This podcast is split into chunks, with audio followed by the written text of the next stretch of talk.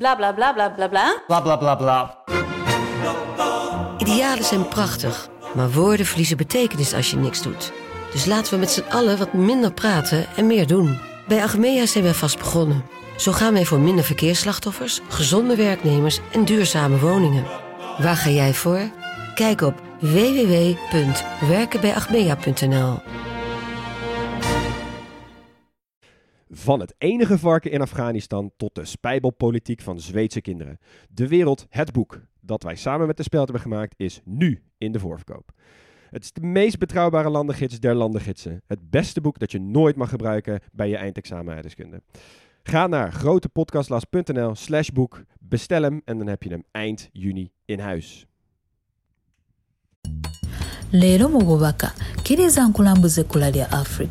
Mu byafaayo ebimu ebitankanibwa ebimu nga bijjudde okubuzaabuzibwa nga nno n'ebiseera ebyemmaaso ebitangaavu bikubaganyizibwako mu nnimi ez'omuddu ezisukka mu makumi ana. Okuva ku nkoba ezirabika obulungi n'amakula g'ebibira ebisikiriza olwo n'oyiteko mu butale obujjudde okwetala kw'abasuubuzi n'abaguzi kw'otadde ne fulaga y'eggwanga nantasangasangwa eggwanga ly'abantu ab'enjawulo n'obuwangwa n'ennono z'enjawulo bino byonna bikulaga emboozi ensufu kwaniriza ku nnyaffe uganda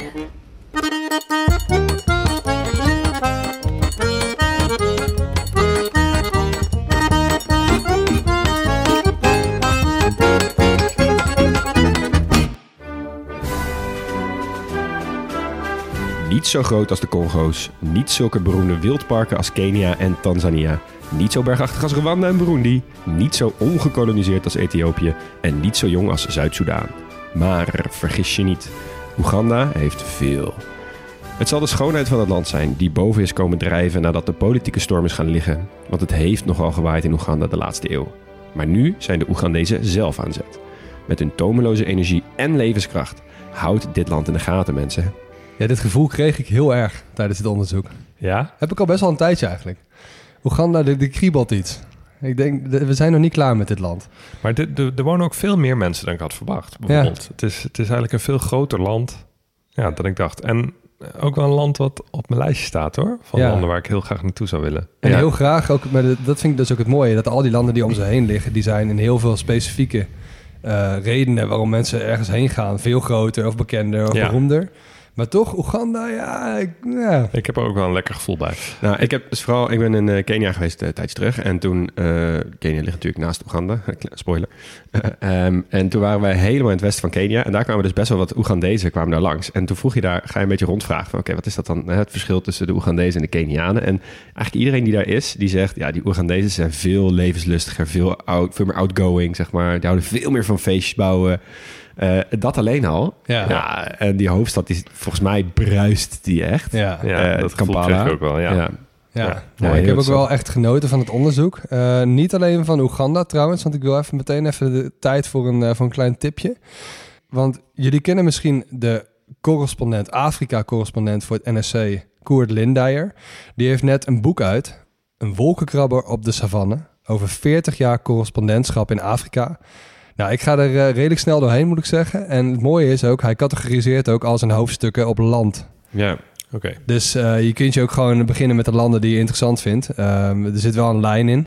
Maar uh, voor een geografische podcast is dat natuurlijk wel heel fijn. Dus ik denk dat we het ook wel kunnen gaan gebruiken voor het onderzoek van veel landen. Ja, goede tip, Max. Uh, en uh, voor de mensen die niet zo vaak luisteren, we zetten deze tipjes altijd bij ons op de website. Dus we krijgen nog wel eens de vraag: hè, waar, waar, staan die tips in de show notes? Daar zetten we ze nooit neer, omdat ja, dat is gewoon niet handig voor ons. We zetten ze op de website grotepodcastlas.nl. Juist. En ja. dat geldt ook voor de hitjes die we spelen. Want elke keer kunsthoofdstukje draaien we allemaal mooie muziekjes. Die bundelen we in de Spotify-lijst. De grote popatlas. Dus zoek die. Dan uh, Oeganda. We gaan meteen beginnen, want we hebben veel te bespreken. Oeganda is een land in Oost-Afrika. Uh, het is een van die landen waar de Evenaar doorheen gaat. Um, ze liggen zelf niet aan, aan zee, dus ze hebben zelf geen zeegrens. Maar ze hebben wel een hele lange grens met het Victoria Meer.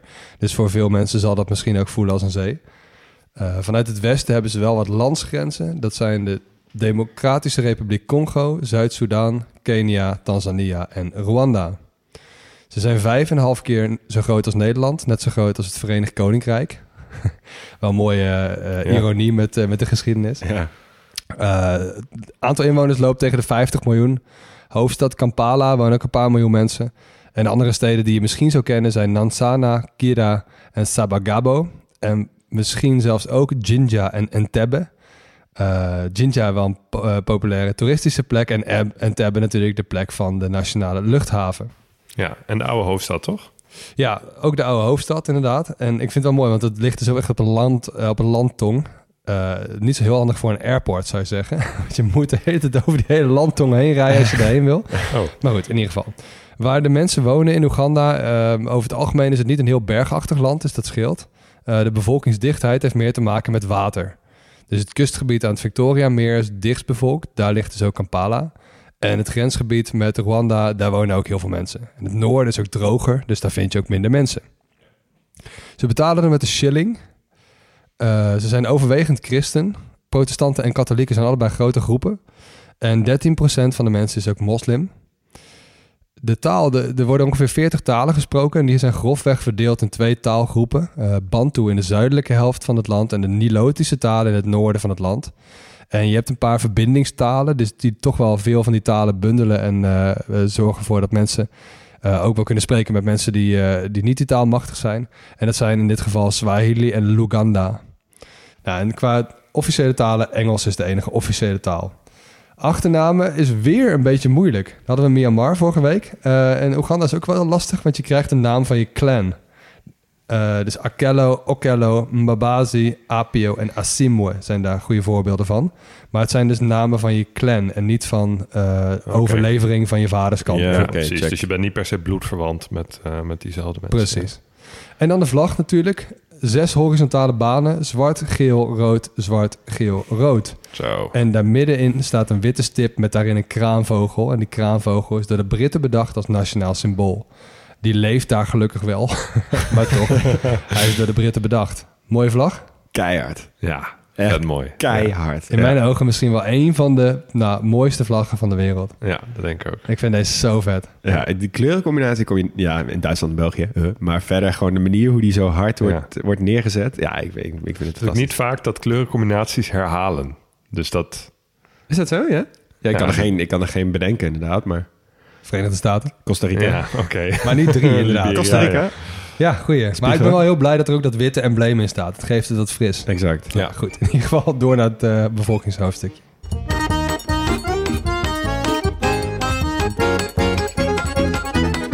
Nou, daar gaan we weer. Um, dus even de bevolking van Oeganda. En we hebben gezegd in de intro uh, eh, 50 miljoen Oegandezen ongeveer in paspoortje. Uh, jullie moeten weten, in 2000 was dat nog ongeveer de helft dus ze groeien heel snel. Zo, ja, inderdaad. Zal dus ook niet verbazen dat ze een van de werelds jongste bevolkingen hebben. Uh, meer dan de helft van de mensen is onder de 18. En de meest voorkomende leeftijd is 16. Ja, dat is insane. Dus ze hebben zo'n bevolkingspyramide met echt een hele, hele grote basis en een hele scherpe punt. Ja, we hebben dus vorige week uh, geleerd wat een pagode was. Nou, ja. dat, dat is dus dit, geen ui. Um, gemiddeld uh, per 19 seconden wordt er iemand geboren en per twee minuten gaat er iemand dood. Inclusief migratie uh, groeit de bevolking van Oeganda met één Oegandees per 23 seconden. Zo. Nou, gaat hard. ja. Gaat heel hard. Dus het is even goed om te kijken wie er precies wonen. Uh, en er zijn een hele hoop bevolkingsgroepen die samen in één land zijn geperst. En de relatie tussen die groepen wordt wel belangrijk om ook conflicten te kunnen begrijpen in de recente politiek. En daarbij beginnen we even in Buganda. Want ja, dat bestaat. Uh, het is een oud koninkrijk. Het is meteen ook het dichtstbevolkte gebied. Een soort van randstad, maar dan van Oeganda. Rondom het Victoria-meer, daar ligt ook Kampala. Uh, de mensen daar, die heten Baganda. En de taal die ze spreken is Luganda. Uh, lijkt een beetje zoals Lesotho. mooi. Ja.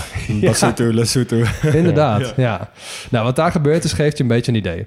En ik pak hem even op vanaf het begin van de Britten. Dus een klein geschiedenislesje. Uh, jullie kennen nog wel de naam Henry Morton Stanley. Uh, die bezocht in 1876 koning Mutesa van Buganda. En die zag daar eigenlijk een hele rijke cultuur in een heel strak georganiseerd koninkrijk. En hij concludeerde, Buganda was klaar voor het evangelie. En dat betekende in feite, in mijn uh, kortste termen, uh, dominantie door bekering. Dus die Mutesa, die koning, die stierf en die werd opgevolgd door zijn iets minder scherpe zoon Mwanga. En Buganda stroomde dus vol met missionarissen. En vanaf toen werd het een beetje een race om het meeste invloed door katholieken en protestanten. En het eens zo georganiseerde koninkrijk Boeganda raakte daardoor heel erg verdeeld door die inmenging van buitenaf. Nou, de katholieken waren de strijd aan het winnen, kregen meest invloed in het Rijk. Uh, en die protestanten die accepteerden dat niet. Die riepen de Britse militaire hulp in en kregen dus ook militaire steun. En voor Lada heb je dus in een hele korte bocht meteen een recept voor een verdeeldheid waar ze tot op de dag van vandaag last van hebben. En de rest van het land heb je die tegenstellingen ook. Um, het is alleen niet alleen maar religieus, maar het is ook een scheidslijn tussen al die clans. Dus je hebt heel veel clans en die, uh, die nou, religie is een, een, een, manier waarop die mensen uh, ook tegenover elkaar komen te staan soms. In het oosten heb je een klein deel dat de islam nog aanhangt. En Oeganda heeft ook best wel een grote traditie van immigratie vanuit India. Oké. Okay. Zullen later mm. misschien meer over horen. Al die mensen in eh, Oeganda die verplaatsen zich ook. En ik zeg dit omdat ik het graag even wil hebben over een deel van het transport van de Oegandese bevolking. Uh, allereerst een fenomeen waar ik hele warme gevoelens bij koester. Um, uitleg van dit, uh, van dit fenomeen kent wel verschillende vormen. Dit is de meest gangbare. Iedereen die wel eens een landsgrens oversteekt, vooral te voet, vooral ver van huis, die weet dat het nog wel eens een onderneming kan zijn om van grens A naar grens B te komen. Ja? ja. Mhm. Je gaat dus het land uit en je hebt een heel stuk niemandsland. En aan de andere kant ga je het land weer in. Uh, zo ook in Busia, grensplaats tussen Oeganda en, uh, en Kenia. En om die stukken te overbruggen gingen de motortaxis opereren in de niemandslanden. Dus from border to border. Oftewel Boda Boda. Oh, joh. Ja. Komt het daar vandaan? Zat je al te wachten? Zo, ik, wat, ik, heb, ik wist het niet. Je dacht, waar gaat het heen? Ja, ja waar, ga je, waar gaat het heen? Ja. ja, dus iedereen die wel eens in Oost-Afrika is geweest... en die heel veel Boda Boda's heeft genomen... die weet dus dat die motortaxis... dit komt dus van de stukken niemandsland tussen grenzen. Ah. Oh, wat grappig joh. Ja, je ziet die dingen in... Uh, volgens mij is er ook een of andere slimme ondernemer geweest in Nederland... die heeft bedacht, oh ja, dat ga ik ook in Nederland exporteren. En heel soms zie je van die kleurrijke... ja, soort fietskussentjes voor achterop. Ja. Uh, die heet volgens mij ook Boda Boda. Uh, ja. En daar kan je dan inderdaad ook op zitten. Dat is, je verwijst hier ook naar dan. Die hebben dat als inspiratie gepakt. Ja. Ik, heb, uh, ik heb ooit een, een, een, maand of drie rondgereisd in onder meer Oost-Afrika. En ik heb toen wat opgepend. Dus ik ben dus even terug, terug gaan zoeken. Kijken wat ik toen geschreven had. En ik kwam uh, op, op deze quote. Vaak aardige lui, beetje stoere types wel. Dus die, die gasten die dat rijden. Mm -hmm, Dit zijn van die gasten die ontkoppeld bergaf rijden om benzine te sparen, maar wel gas in zijn vrij bij het stoplicht om indruk te maken op de chickies. Mooi. Goeie omschrijving. Dus zo moet je het zien. Ja. Ze zijn eigenlijk een, een, soort van baken van hoop als, als er geen ander transport is in the middle of nowhere. En het is ook een beetje je kompas in steden waar het verkeer nog wel eens een chaos kan, uh, kan zijn. Als je het gevaar voor lief neemt. Want ja, er gebeuren wel heel veel ongelukken. Ja. En nu vraag ik jullie een klein quizje. In, in de stad Kampala, wat denken jullie? Hoeveel Boda Boda's rijden daar rond? Uh, een paar miljoen mensen. Uh, 10.000? Ik zou... Nee, veel meer. Veel meer. Ik denk uh, 50.000.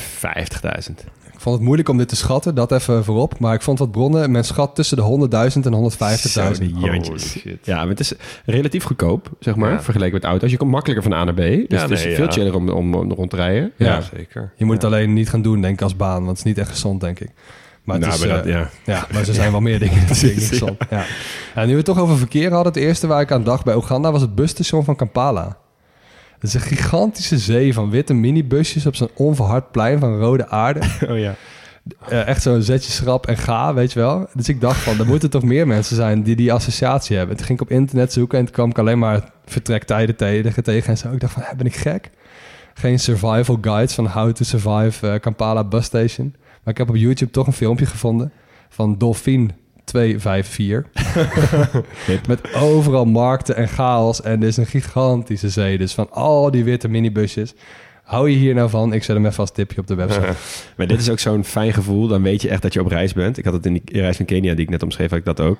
Je moet op een gegeven moment je gewoon overgeven aan het feit dat 90% van de mensen die jou zien, je gaat aanspreken. Ja. En daarvan wil 88% wil gewoon money zien. Zeg maar niet, niet om je te broven, zo, dat slaat nergens op, maar gewoon om geld aan je te verdienen, om je ergens heen te brengen. Ja. En die gaan dan gewoon daar, terwijl je al duidelijk een reisplan hebt. Je probeert te overtuigen. Nee, je moet toch naar de andere kant van het land, want daar is echt precies ook niks. En, Maar mijn busje gaat daar wel heen, dus let's go. Ja, het voordeel is wel dat uh, in ieder geval in Rwanda was het, waar het was, was wel een redelijk gecentraliseerd systeem. Dus het was gewoon zo, iemand kwam naar je toe en die schreeuwde iets en dat begreep je niet. En dan schreeuwde je heel hard je bestemming en voor je het weet zat je in het goede busje. Ja, dus ja, het kan ja, ook goed werken. Het, het werkt, dus ik vind het altijd heerlijk, die momenten.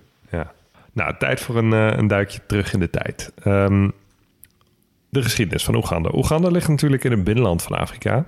Um, dus het had niet te maken met hele vroege kolonisatie. Dus we hebben een keer een geschiedenis van een Afrikaans land zonder Portugal. Oh, dat, is wel weer, dat is wel weer fijn.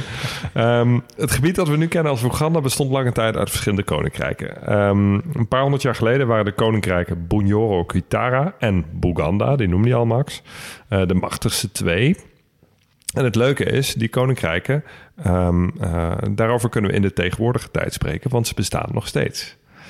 Ja. Um, Buganda is dus dat, uh, dat gebied aan het Victoria-meer. Zoals je zei, een beetje dus de randstad uh, van, uh, van, van Oeganda rondom Kampala en Entebbe. Bunyoro Kitara ligt ten noordwesten daarvan aan het Albertmeer. Dat is bij de grens met Congo. Nou, de ontdekkingsreizigers en uh, de missionarissen waar Max het over had, uh, die waren in de tweede helft van de 19e eeuw de eerste westerlingen die naar het gebied kwamen. Um, dus de, de westerse aanwezigheid bleef eigenlijk tot tamelijk laat heel erg beperkt. Maar goed, uh, westerse aanwezigheid of niet, het gebied ligt in Afrika en maakte dus wel onderdeel uit van de taart die de Europese mogendheden op de conferentie van Berlijn in 1885 moesten verdelen. Um, en daarbij werd het gebied Brits. Eerst kwam het onder het bestuur van de British East Africa Company. Uh, dat is hetzelfde bedrijf eigenlijk waar ook Kenia onder viel. Ja. Um, en vanaf 1894 werd Buganda, dus het, uh, dat, uh, wat toen het belangrijkste koninkrijk was, een losstaand Brits protectoraat. En de jaren daarna werden de andere koninkrijkjes in het gebied wat we nu kennen als Oeganda daar één voor één aan toegevoegd. En dat noemden ze vervolgens het protectoraat Oeganda. Dus Boeganda zonder B eigenlijk.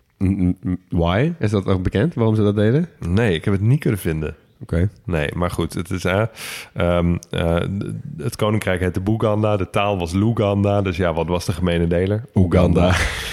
ik denk dat het een beetje zo is gegaan. Sowieso, raar land, vet mooie vlag. Helemaal blauw, met linksboven de Union Jack. En rechts dezelfde vogel als in de huidige vlag, maar dan veel natuurgetrouwer getekend. Oké. Echt heel cool. Is dat nog steeds een vlag? Nee, nee, nee. Van, uh, uh, van, dat is de vlag van het protectoraat Oeganda. Oh, sorry. Oké, ja. Nou, de Britten die gingen er wat cash crops verbouwen, dus, dus wat landbouwgewassen voor de export. Uh, en ze, daarvoor haalden ze Indiaanse gastarbeiders naar Oeganda om op die plantage te werken.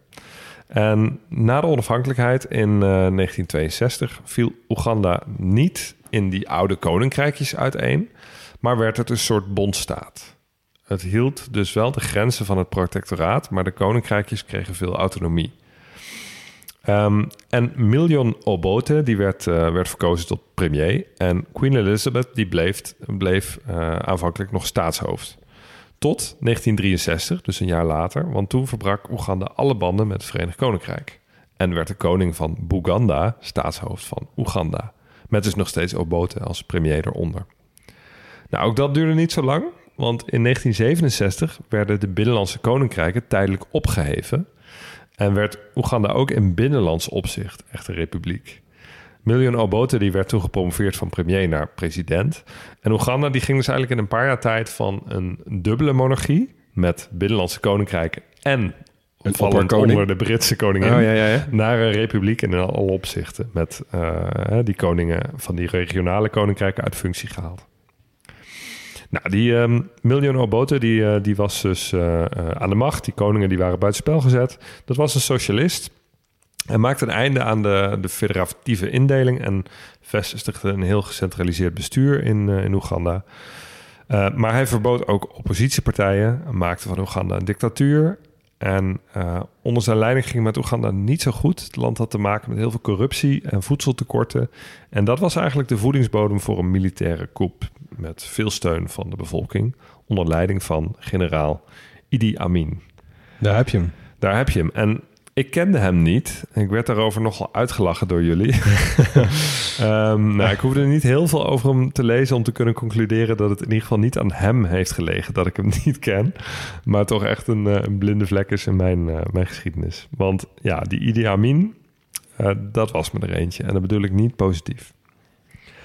Toen hij aan de macht kwam, had hij best wel veel steun van de bevolking. Uh, het was een charismatische man en hij had een einde gemaakt aan een regime waar de bevolking uh, toch niet heel, heel blij van was geworden. Uh, hij beloofde op te komen voor de gewone Oegandezen en zijn eerste wapenfeit was: Alle Europese en Aziatische bewoners moesten het land uit. En dat waren vooral Indiërs. Want dat waren die gastarbeiders die in de Britse tijden waren gekomen en nooit meer zijn weggegaan. Ja, ja die hadden best wel vooraanstaande posities en veel winkels en dat soort dingen. die hadden vrijwel alle winkels in handen. Um, en waren dus echt een ondernemerselite. En dus ook een makkelijk zondebok voor Amin. Ja. Want Amin zei, joh, die Indiërs die, die knijpen jullie uit. En uh, uh, het is hoog tijd dat, dat we zelf als Oegandese het heft in eigen handen nemen. Nou, een beetje dezelfde retoriek die Hitler bijvoorbeeld toepaste op, op de Joodse bevolking. Nou, dus werden alle Indiërs gedeporteerd. En uh, iedereen die dat weigerde, die werd vermoord. En hun ondernemingen kwamen in handen van Oegandezen. Die hadden alleen meestal geen idee hoe ze dat moesten doen. Dus het land raakte economisch uh, best wel in een depressie. Daar werd het niet snel beter op. En Idi Amin die reageerde erop door um, het niet te laten bij het verjagen van de Indiërs, maar ook echt fel van leer te trekken tegen politieke tegenstanders. Um, er werd volop gemarteld. Uiteindelijk uh, zijn er ongeveer 300.000 tegenstanders vermoord. Zo. Ja, en uh, hij haalde nog een typisch dictatoriaal trucje uit toen zijn steun verder afnam. In uh, 1978 begon hij een oorlog met Tanzania. Oh ja, ja. Uh, om niks, de niks wat de overeenigd als nee, precies, om de kop in het binnenland inderdaad dezelfde kant op te krijgen. Uh, dat bleek alleen wel een, een, beetje een inschattingsfoutje, want Tanzania was echt veel sterker. Ja. Um, het leger van Amin was tamelijk slecht getraind. Het bestond uit huurlingen trouwens. Uh, vooral Zuid-Soedanezen en Congolezen. Dus niet zo heel veel Oegandezen. Hm. En hij, vond, uh, hij vocht natuurlijk tegen het Tanzania van Nyerere. Ja, ja en Nyerere die, werd, had, die had wel een, een, een loyaal leger achter zich. Mensen die best wel voor zijn land wilden strijden. Goed getraind, ja, inderdaad. Goed bewapend. Um, dus uh, uiteindelijk heeft dat uh, Idi Amin ook de kop gekost. Een jaar later uh, kon Tanzania samen met Oegandese verzet Amin verjagen. En um, nou, hij liet het land echt een verschrikkelijke staat achter. En ging in ballingschap in Saudi-Arabië. En daar is hij ook gestorven. Dat boek hè, dat ik tipte, dat, dat uh, noemde het de hoofdstuk over Oeganda ook Idi Amin, de moordende clown. Ja, ja. Nou, dan weet je ongeveer, hè, dan, ik, dit soort uh, verhalen. Ja, ik snap inderdaad. Ja, ja en ik vind Idi Amin is dus echt zo'n typisch voorbeeld van um, uh, hoe in het verleden, uh, zeg maar, alle sub-Sahara-Afrikaanse landen werden weggedaan als een soort ja, gekke, gek, gek landje met een debiele dictator die zichzelf ja. allemaal bizarre dingen naar zijn hoofd heeft gehaald. Volgens mij is hij daar persoonlijk best wel heel erg ja. verantwoordelijk voor geweest. Ja, je hebt een handvol goede, hele goede voorbeelden. Bijvoorbeeld zo'n Mobutu is ook een goed voorbeeld daarvan. Ja, ja want bijvoorbeeld hij heeft, uh, ik heb het even opgezocht en opgeschreven, want hij heeft zijn eigen, een titel die hij zelf heeft bedacht voor zichzelf komt hij. Even opletten. His Excellency President for Life Field Marshal Al-Haji Dr. Idi Amin Dada VC DSO MC CBE Lord of all the beasts of the earth and fishes of the sea and conqueror of the British Empire in Africa in general and Uganda in particular. Zo. Ja. En hiernaast heeft hij zichzelf dus ook officieel ge gekroond als de uncrowned king of Scotland.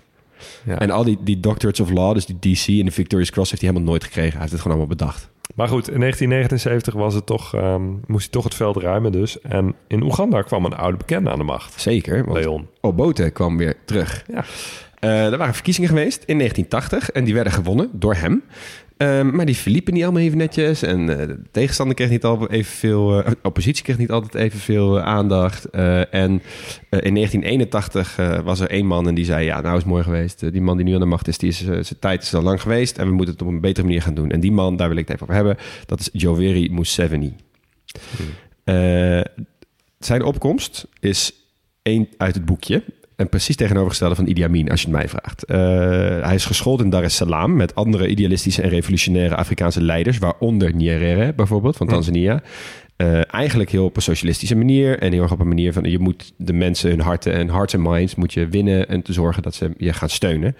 Uh, hij vond bijvoorbeeld de tirannie van het regeringsleger uh, en de verschrikkelijke situatie waar veel Oegandezen in zaten, uh, dat vond hij compleet idioot. En hij zei: Dit moeten we toch anders kunnen in dit mooie land. En zo heeft hij het net iets ten noorden van Kampala een verzetsstrijdgroep opgericht, de NRA, de National Resistance Army. En uh, eigenlijk wat het betekende om bij die NRA te horen, dus bij die army, dan, was, dan moest je respect hebben voor de mensen waar je was. je mocht niks stelen. Uh, je moest uh, altijd praten met de lokale bevolking en netjes betalen voor je spullen. En als jij uh, je schuldig maakte aan bijvoorbeeld een, ongeluk, of een moord van een onschuldig persoon, dan kreeg je zelf ook een hele zware straf. Ook gewoon mm -hmm. de doodstraf.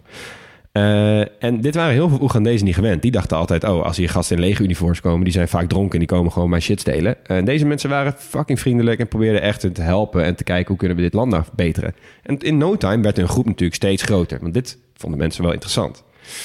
Nou, en voordat je het weet, startte de zogenaamde Oegandese Bush-oorlog. En dat was dus tussen die NRA en dus de uh, troepen uh, van Obote. Um, uh, en dat ging eigenlijk best wel snel slecht voor Obote. uiteindelijk in 1986 vond de slag om Kampala plaats. Uh, en uh, daarmee bracht hij uiteindelijk best wel het nekslag toe tot, uh, tot Obote. Want die vluchtte naar Kenia, vervolgens naar Zambia. en uiteindelijk in verbanning stierf hij in Zuid-Afrika in 2005. Hm.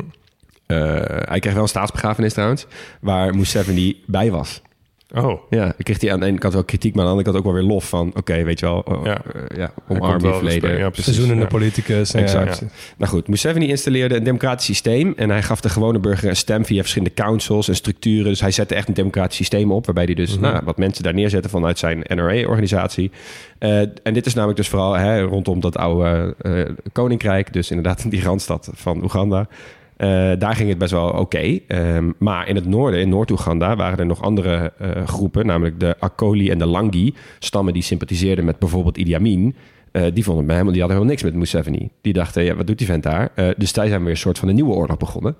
Ja. daar zijn verschillende slagen in geweest. En eentje die ik wil uitlichten is van Alice Auma, ook wel bekend als Alice Laguena. zij is een Akoli spirit medium. Uh, en leider van de Heilige Geestbeweging. Nou, dan weet je wel ongeveer in welke hoek je moet zoeken. Uh, ze had een hele rits gasten gecharterd onder de belofte dat de Heilige Geest over hen zou waken in de oorlog. Uh, en als ze zich in zouden smeren met, met groene verven en allerlei verschillende oliën, dan zouden ze geheiligd worden en dan zouden de kogels afketsen van hun borst en zouden ze onschendbaar ja. zijn. Okay. nou, ja. Niet echt het leger waar ik me heel graag bij zou aanstaan. Nee, wat was het gevolg? Negen maanden later waren er 9000 doden aan hun kant.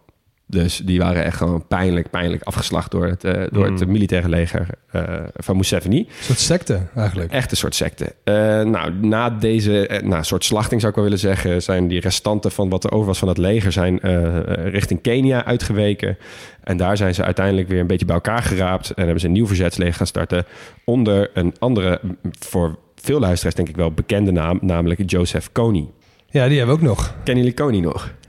Nee. 2014 of zo? 2012. 12? Ja. Uh, ik vertel eerst even wat hij, wat hij deed. En daarna ga ik het inderdaad hebben over Koning 2012. Want uh, die koning was ook knettergek. Uh, hij heeft van die groep heeft de Lord's Resistance Army opgericht, de LRA. En hij deed eigenlijk precies het tegenovergestelde waar we Museveni nu van kennen. Um, namelijk regeren met dwang en angst totale terreur tegen iedereen die ook maar bij hem in de buurt kwam.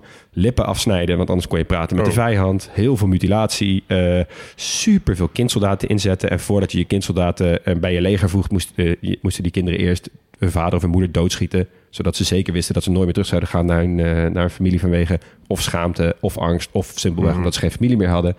Nou, Joseph Kony. Stond ook wel bekend onder zijn volgers als de engel, omdat hij kon spreken met geesten en God. En hij was altijd heel vriendelijk en lief, behalve als hij dus over oorlog en zo zou praten, dan veranderde hij in een soort duivel, waarin hij dus uh, hmm. uh, heel erg uh, de, de, de, troepen van de tegenstander wilde overlopen. Nou, hij opereerde vooral dus in het noorden van Oeganda, in het zuiden van Sudan en het DRC. In het gebied wat eigenlijk ja, best wel moeilijk te besturen is. Eh, sowieso wel, uh, sowieso wel lastig. Uh, hebben we ook in, in, de aflevering Congo hebben we het ook over gehad. Maar waarom wij heel veel van onze generatie Kony kennen, en jij misschien niet, jij was toen niet zo actief op Facebook. Maar um, het was namelijk een campagne. Hashtag Kony 2012. En het was een hele grote campagne. Het was de, er werd een video gelanceerd van ongeveer een half uur. Uh, op YouTube en op Facebook. En daarin werd gezien, oké, okay, uh, deze man is verantwoordelijk voor deze dingen die hij doet met die kinderen. En hij, is, hij wordt gesloopt. Eigenlijk is de video voor de mensen die hem niet kennen... Uh, een Amerikaanse man die aan zijn zoontje uitlegt... Um, joh, er zit een enge man in de jungle en hij doet dit met die kinderen. En vervolgens gaan ze naar een kind in Oeganda... laat ze beelden zien van wat hij allemaal mm. heeft gedaan... en dat hij moet huilen omdat zijn broertje overleden is. Nou, dat soort mm. verschrikkelijke beelden. Dus in no time Die video ging knijterhard. Het was de eerste video ooit die 1 miljoen likes heeft gehad. Hm. Ehm, en er is onderzoek geweest dat meer dan de helft van de jonge Amerikanen... Uh, in de dagen na de release over Kony had gehoord. Ja, het was ook echt een heyday van Facebook toen. Hè? Het was gewoon uh, 2012. Toen was volgens mij iedereen die ik nu ken... ongeveer het actiefst op Facebook. Precies, ja, inderdaad. Uh, en uh, daarom is het ook in één keer heel hard geknald. Want uh, ik wil even inzoomen een klein beetje op die campagne daarachter. Want het is geïnitieerd door de Amerikaanse evangelische organisatie Invisible Children. En wat zij wilden is wereldwijd aandacht genereren voor de gruweldaden van Joseph Kony en zijn rebellengroep. Ja. Um, maar hun idee was, hoe meer aandacht we krijgen, hoe groter de kans is dat die gast gepakt wordt. Dat was een beetje zijn idee en hun idee van, oké, daarom moeten we zo groot mogelijk filmpje maken. Wat ze niet wisten is dat het in één keer knijten hard ging, want ze hadden al heel veel van dit soort filmpjes gemaakt. Want eigenlijk was hun businessmodel: we gaan een filmpje maken om aandacht te genereren. En dan gaan we geld halen om meer filmpjes uh, te maken, om meer aandacht te genereren. En zovoort, zovoort, zovoort. Mm. En daarmee ging hij dus het hele land door in Amerika om aandacht te vragen voor dit. En in dat filmpje werd steeds gezegd: oké, doneer geld. En dat geld ging vervolgens weer naar hun toe, zodat zij weer aandacht konden genereren voor wat Kony aan het doen was. Ja. Uh, het doel van die campagne was dus Kony uit Oeganda krijgen en die kindsoldaten te helpen.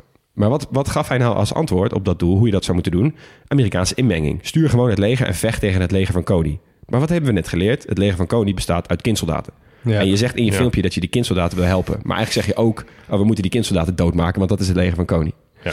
Dus uh, die campagne kreeg in no time, echt in no time heb ik het nu over. Hè? Want die, die 1 miljoen likes was dus uh, in, binnen een week. Maar ook binnen een week is de campagne helemaal kapot gemaakt. Qua uh, dat ze zeiden, de man die het presenteerde, die stelde zichzelf echt als de redder van de Oegandese kinderen. En de, mm. uit, zeg maar, degene die Koning het land uit zou werken. Mm -hmm. en de rest van de organisatoren, voornamelijk witte Amerikanen, stonden centraal in de campagne. Er werd bijna niet met Oegandezen gesproken.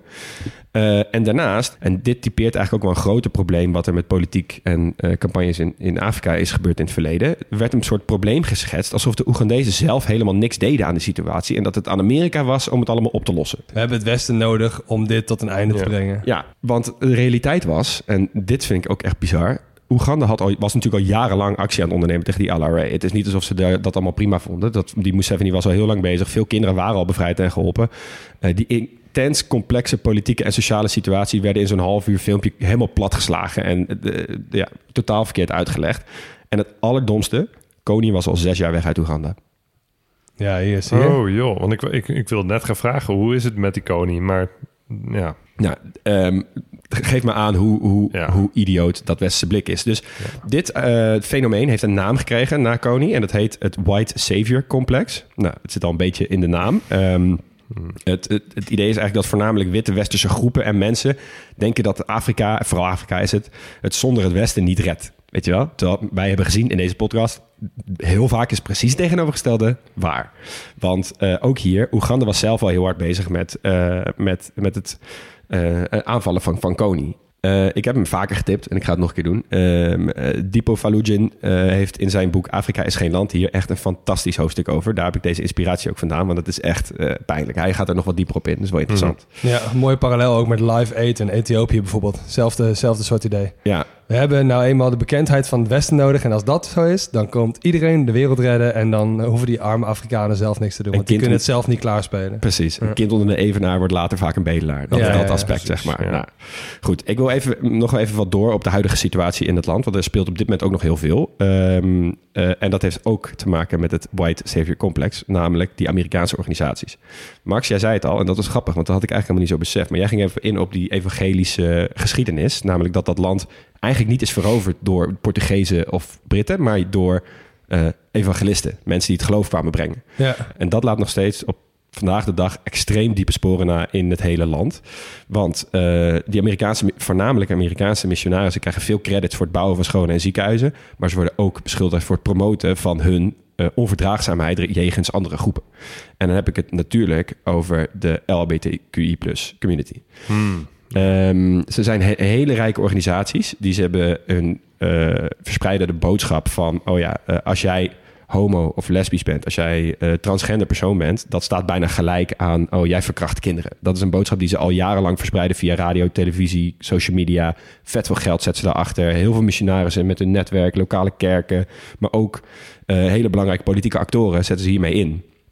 Er staan heel veel, heel veel zieke artikelen online van niet de kleinste. Ze hebben Foreign Policy, uh, Washington Post, uh, New York Times over hoe zij helemaal te werk gaan. en uiteindelijk heeft dat dus geleid tot wat we nu zien als een van die zwaarste, misschien wel de zwaarste anti-homo-wet van de wereld. Die in Oeganda dus uh, nu op tafel ligt. Waarin niet, als jij, als jij een homoseksuele daad verricht in Oeganda, dan krijg je vaak al de doodstraf. Maar nu, als jij je dus uh, uh, zegt of je bevordert tussen aanhalingstekens of je zet aan tot uh, homoseksualiteit, dan kan je dus levenslang in de gevangenis komen. Ja.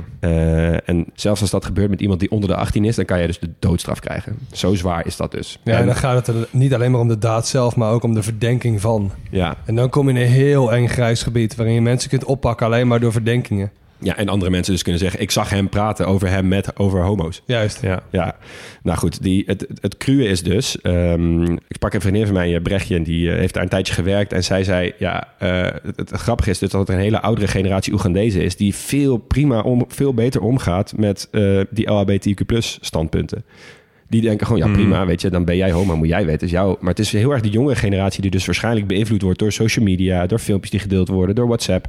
Mm die daarin veel, uh, veel rigider zijn dan, uh, dan de oudere generatie. Maar zijn dat nu nog steeds buitenlandse evangelisten? Of zijn dat, is dat de invloed die ja, eeuwenlang geleden binnen is gekomen en dan zijn het nu vooral de Oegandese zelf die dat soort dingen verspreiden? Nou, dat op een gegeven moment gaat dat natuurlijk een beetje door elkaar heen lopen. Maar ik denk dat een van de redenen is waarom die, evangelis die evangelische organisaties zo goed voet aan de grond hebben gekregen in Oeganda, is dat verleden.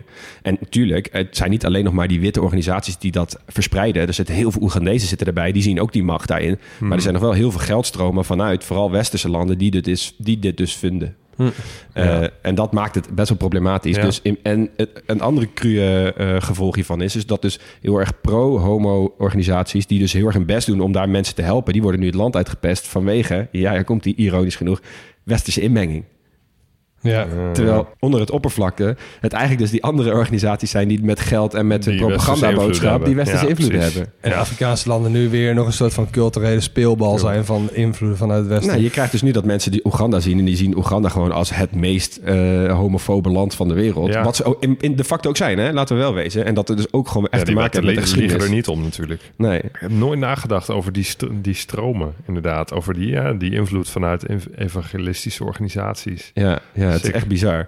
Nou goed, nog even afsluitend over Museveni. Uh, hij is nog steeds aan de macht. hij heeft in 2021 nog uh, presidentsverkiezingen gewonnen. Ja, vanuit, uh, wat is het, 1986 of zo? Ja, en dat is dus zijn zesde termijn. maar er wordt al wel een beetje gekeken naar zijn opvolger uiteraard. En degene die daarvoor het meest in beeld is, is, komt hij, dik, dik, dik, zijn zoon. Ah, okay. ja, even een klein beetje nepotisme hier. die heeft ook carrière gemaakt in het leger. al dan niet met zijn vader als beschermheer natuurlijk. Nou, Museveni is inmiddels niet meer zo progressief en goed als hij in het begin was. Dat zie je wel vaker hè, met, die, uh, met die onafhankelijkheidsstrijders... die dan op een gegeven moment ja, macht corrompeert. Dus ja, dan krijg je dit soort dingen. Dus die councils en al die dingen die hij had geïnstalleerd... die zijn steeds meer ver, vertakt geraakt... en steeds meer vriendjes op de belangrijke plekken neergezet. Um, maar goed, uh, en ook uh, oppositie wordt monddood gemaakt... en mensen met, die kritisch zijn worden gearresteerd. overigens, het laatste, die, dat, die zoon... die had nog een lekker akkefietje met Kenia... Uh, het schijnt dat hij namelijk zo nu en dan nog wel eens lammig op Twitter wil zitten en dan dingen de wereld in wil tweeten. En aangezien hij generaal in het leger was, had uh, het nog best wel wat effect wat hij tweette. Hij had namelijk in oktober 2022 getweet dat het Oegandese leger Nairobi binnen twee weken zou kunnen innemen. Nee, niet doen, gozer. en toen de volgende dag moest hij die tweet terugtrekken van zijn vader. En toen hij daarop werd gewezen, toen tweette hij... I hear some journalists from Kenya ask my father to ban me from Twitter. Is that some kind of joke? I am an adult and no one will ban me from anything. Dit gaat echt nog een keer fout hoor. Dit gaat nog een keer wereldleiders. Oh.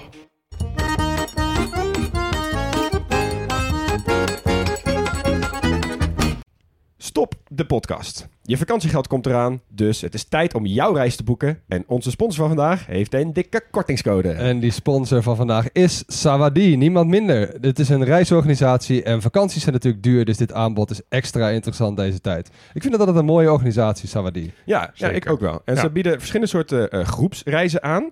Uh, en vandaag gaan we het even hebben over die ze aanbieden aan de 22 tot 35-jarige backpackers. En dat zijn over het algemeen mensen die wel wat meer willen weten over het land dat ze bezoeken. En dus niet zomaar van A naar B die hotspots aflopen, busje in, busje uit. Mhm. Ja, en het zijn ook mensen die het vaak leuk vinden in een groep uh, te reizen. En uh, die groepen die blijken ook heel snel vriendengroep te worden. Zowel tijdens de reis als daarna. Uh, mensen komen vaak nog heel, veel, heel vaak met elkaar terug, spreken af om te meeten en zo. En je kunt dus ook echt naar heel veel plekken op de wereld. populair zijn op dit moment plekken als Zuid-Afrika, Marokko, Jordanië, Colombia, Nepal. Uh, maar bijvoorbeeld ook plekken die normaal gesproken niet altijd makkelijk te bereizen zijn voor, ik zeg maar wat, alleen reizende vrouwen. En dat zijn dan bijvoorbeeld plekken als India. Ja, en ze werken natuurlijk samen met lokale organisaties, niet met de grotere hotelketens. Uh, ze eten bij locals, uh, lopen rond met mensen die heel veel kennis hebben over de lokale gang van zaken. En daar komt de kortingscode om de hoek kijken. Want als je nu een 22 tot 35ers reis boekt, krijg je 100 euro korting met de code TGP100. En die code is geldig van 1 mei tot 16 juni. Ja, dus je moet wel een beetje op tijd boeken. Maar hey, 100 euro korting op zo'n reis. Ik moet je kijken wat je er allemaal mee kan ik doen. Ik zou dat toch altijd even proberen om DGP 200 ja, te voeren. Ja, ja, ja, ja, misschien. ja. Anyway, 100 is ook al super mooi. Zeker. En bij Saudi, het reizen is heel makkelijk. Er is heel veel keuze en het is dus ook heel gezellig. Saudi, met wie ga jij op reis? Terug naar de podcast.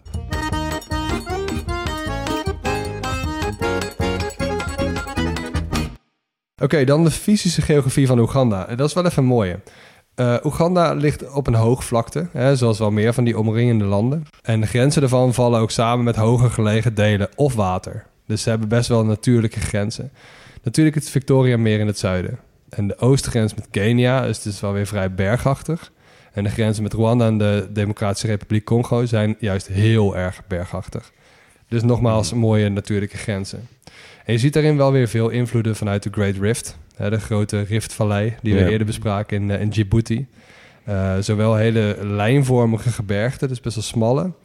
Uh, maar ook wel op zichzelf staande vulkanen. Waar bijvoorbeeld Mount Kenya, Kilimanjaro, dat soort dingen ja. goede voorbeelden van zijn. goed voorbeeld in Oeganda heb je ook Mount Elgon aan de grens met Kenia. Wat geen goed voorbeeld daarvan is, is het Rwenzori-gebergte. Dat deden ze met, het, met, met Congo. Uh, wordt ook wel het maangebergte genoemd. En in de oudheid is dat ook wel betiteld als de bron van de Nijl. Oh, oh. Um, het is dus wel onderdeel van de Great Rift. Uh, maar wat wel interessant is, dit is het hoogste gebergte in de wereld dat niet gevormd is door vulkanisme of door convergente plaatbewegingen. Dus platen die tegen elkaar opbotsen. Goed feitje. Ja. Hoe is het dan ontstaan? Ja, door, uh, door die Great Rift dus. dus dat, die, dat is één plaat die steeds dunner wordt omdat de magma naar boven komt. En het is eigenlijk een plaat die juist zichzelf aan het verbrokkelen is. Dus daar komen horsten en slenken naar boven. En dit is gewoon een ah, horst. Dit is gewoon een hoge ah. horst. Ja. Mooi hè? Cool. Goeie. Ja, de hoogste piek daarvan zijn ook geen kinderachtige bergen. Uh, 5109 meter. Ja. Begin vorige eeuw had je nog 7,5 vierkante kilometer aan gletsjers. Uh, bijna de helft van de totale Afrikaanse gletsjeroppervlak lag in dit gebergte. Best wel een klein gebergte. Hm. Maar die zijn dus nu helemaal verdwenen. Bijna helemaal. Maar ik denk dat voordat wij uh, nou ja, klaar zijn met alle landen van de wereld behandelen, uh, zullen die gletsjers er gewoon niet meer zijn. Oh ja, ja, dus het smelt daar echt nog veel harder dan gemiddeld uh, in de wereld. Natuurlijk omdat het dicht bij de Evenaar ligt. En ik hoef jullie natuurlijk niet te vertellen wat dat betekent voor de biodiversiteit. Nou, verder, ik was wel heel erg onder de indruk van de, van de natuurlijke schoonheid die die bergen in zich hebben. Uh, het gekke is ook beneden, vind je, van het hele dichte regenwoud. Met van die plaatjes van mensen die dan gaan beklimmen. Die van die winteruitrustingen hebben in, in van dat regenwoud. Het ziet er heel gek mm -hmm, uit. Ja. En boven is het echt een beetje alsof je in de Dolomieten staat. Dus echt van die oh, hele ja. spitse bergen en zo. Wel echt cool. cool. Ja. ja. Nou, een paar pieken. Uh, de hoogste piek die is voor de eerste keer beklommen door een Italiaan. En die noemde hem ook de Margarita Peak. en die ligt... toch nog de Margarita genoemd. ja, soort en die ligt dus op Mount Stanley. En op één na hoogste berg is uh, genoemd naar John Speak. Speke, dus uh, S-P-E-K-E. Uh, dat is ook wel een man die is heel erg bekend om zijn zoektocht naar de bron van de Nijl. Maar al die bergen die hebben dus Italiaanse of Britse namen. Heet die, ook, heet die berg alsjeblieft John Speak Peak? ja, dat, dat, is wel echt zo. Ja, zeker. maar we gaan nog even verder. Uh, want we hebben al eerder uitgeweid over een hele paar, paar hele grote meren uh, in dat gebied. Dus Lake Victoria, uh, Tanganyika-meer. we noemen die ook wel de African Great Lakes. Dus de grote meren van Afrika. Mm -hmm. dus het Tanganyika-meer is heel smal, heel diep. Hugo, je hebt het goed uitgelegd in Tanzania. En de meeste daarvan zijn juist ondiepe depressies. Die zijn volgelopen met water. Vier daarvan even in Oeganda bespreken. De eerste is het Victoria Meer, genoemd naar Queen Victoria, door die John Speak dus in de 19e eeuw. Ja. Uh, minder bekend, maar wel groot, allebei op de grens met Congo. Het Albert Meer, vernoemd naar de partner van Victoria, Prins Albert. En het Edward Meer, zoon van Queen Victoria en later King Albert. Begin je een beetje te begrijpen waar ik ja, heen wil? Ja, ja. Uitzondering daarvan uh, is het meer van Kyoga, in de lokale taal Runyoro betekent dat plaats voor badderen of wassen. Vind ik al een mooiere naam. Dus dat zijn wel lokale namen. Ehm, maar dit valt dus een beetje allemaal in een traditie um, waar misschien wel een keer een eind aan moet komen. Want je hebt Victoria Falls, hebben we dit ook besproken. Ja. Uh, lokale naam is daar uh, Mosi Oatunya, oftewel donderende rook. Ja, veel beter. En die Edward en Albert meren, die hebben ook gewoon lokale namen. Dus uh, Ruitanzieke en, Albe, en het Albert meer is Muitanzieke. Uh, die heeft ook nog wel even het Mobutu-meer geheten. Die kant moet er niet echt op, denk ik. nee. uh, maar ook het Victoria-meer wordt in lokale taal wel Nyanza genoemd... in Kenya-Rwanda, in uh, Rwanda. Of Nalubane in Luganda, dus de taal van Oeganda. Yeah. En er bestaat dus ook een groeiende stroming in Afrikaanse landen... om dit soort plekken dus nieuwe namen te gaan geven. Yeah. Gaat bijvoorbeeld een online petitie rond... waarin mensen zeggen van... ja, we zullen het sowieso eens worden over de naam. Of die nou uit Kenia of Oeganda of uit Tanzania komt. Het gaat over het Victoria-meer. Uh, alles is beter dan de namen van mensen die ons gemarteld hebben over de kleur van onze huid. Nou ja, dat soort Mm, dingen. Ja. Dat mogen ze van wat mij betreft ook doen met het Queen Elizabeth National Park. Dat bekend staat om leeuwen uh, die in bomen klimmen. Dat doen ze, het schijnt, tegen bijtende insecten. Het is ook wat koeler in de boom dan op de grond. En vanuit daar kunnen ze ook mooi loeren op prooien. ik vind boomklimmende leeuwen wel in, in de categorie... wat maakt het land uniek? Ja, ja. ja dat, is niet zo, dat is niet zo gewoon. Nee, nee. Dit komt er niet zo vaak voor. Nee, joh. Uh, een paar jaar geleden zijn er wel zes dood aangetroffen. Die waren vergiftigd, de stropers. Um, oh. Ze zijn onthoofd ook, omdat ze die lijken hebben laten liggen voor gieren. Die gieren die werden op hun beurt ook weer gestroopt. Oké. Okay. Nou, niet zo vrij allemaal. Maar ze hebben dat toch ook gedaan in, uh, in die regionen... omdat ja, die leeuwen die vreten ook gewoon je vee op. En die beesten worden helemaal... zeg maar die boeren die landhouders, die worden helemaal gek dat hun beesten steeds worden opgefroten. En in plaats van dat ze dan dus op een of andere manier omgaan met die leeuwen, gaan ze die beesten gewoon vergiftigen. Omdat ze dan denken, ja, dan zijn we er ook vanaf. Ja, dat, dat, mijn, dat, dat, had, dat had kunnen zijn. Ja. De lokale wolf. Ja. ja, ja, deze stropers waren volgens mij wel echt uit op de onderdelen van die leeuwen. Um, dan nog even het, uh, dat, het fysische deel van het Victoria-meer. Uh, eigenlijk is het een soort van tussenstation van water uit de regio. En dus rivieren stromen daarin en daarna stroomt het weer uit. Alleen de enige plek van afvoer uit het meer is bij Jinja. Ja. Plaats bekend? Uh, ja, want ik heb toerismeonderzoek ja. gedaan, dus ik ken hem wel. Ja, dus men zegt dus ook wel dat vanuit daar de Witte Nijl begint. Dus de langste van de twee Nijlen. Uh, ja. De Nijl heeft dus de Witte Nijl en de Blauwe Nijl. Hebben jullie enig idee waar die samenkomen? Ja, bij Khartoum, toch? Ja, heel ja. goed. Oh, ja? Heel goed. Nee, Sudan. Van, vanuit daar wordt het gewoon de Nijl. Ja, dat is de hoofdstad van, uh, van Sudan.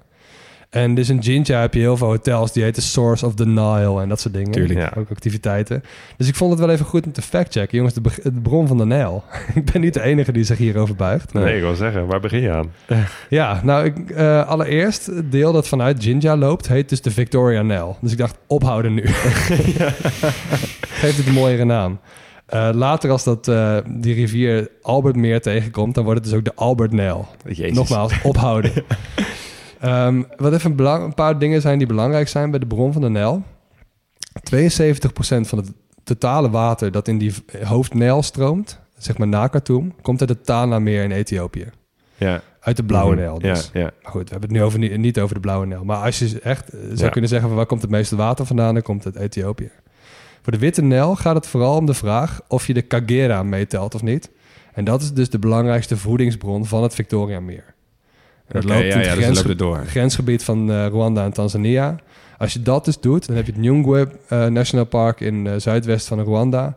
Dat is dus de echte bron. Ja, ja, oké. Okay, ja. Dan begin je dus pas vanaf te tellen vanaf het uh, Victoria-meer. Dan is Jinja dus wel weer een goeie. Ja, ja precies. Nou, nou, weten jullie nu wat de bron van de Nijl is? Ja, Jinja is uh, niet alleen een leuke plek voor de bron van de Nijl, maar het is ook de zogenaamde activiteitenhoofdstad van Oeganda. Ja, ik cool. denk echt meteen aan raften en zo dan. Nou, ja, zeker. Nou, raften, kajakken, gekkigheid. Weet je wel. Als, als het water snel stroomt, dan kun je er ook plezier mee maken.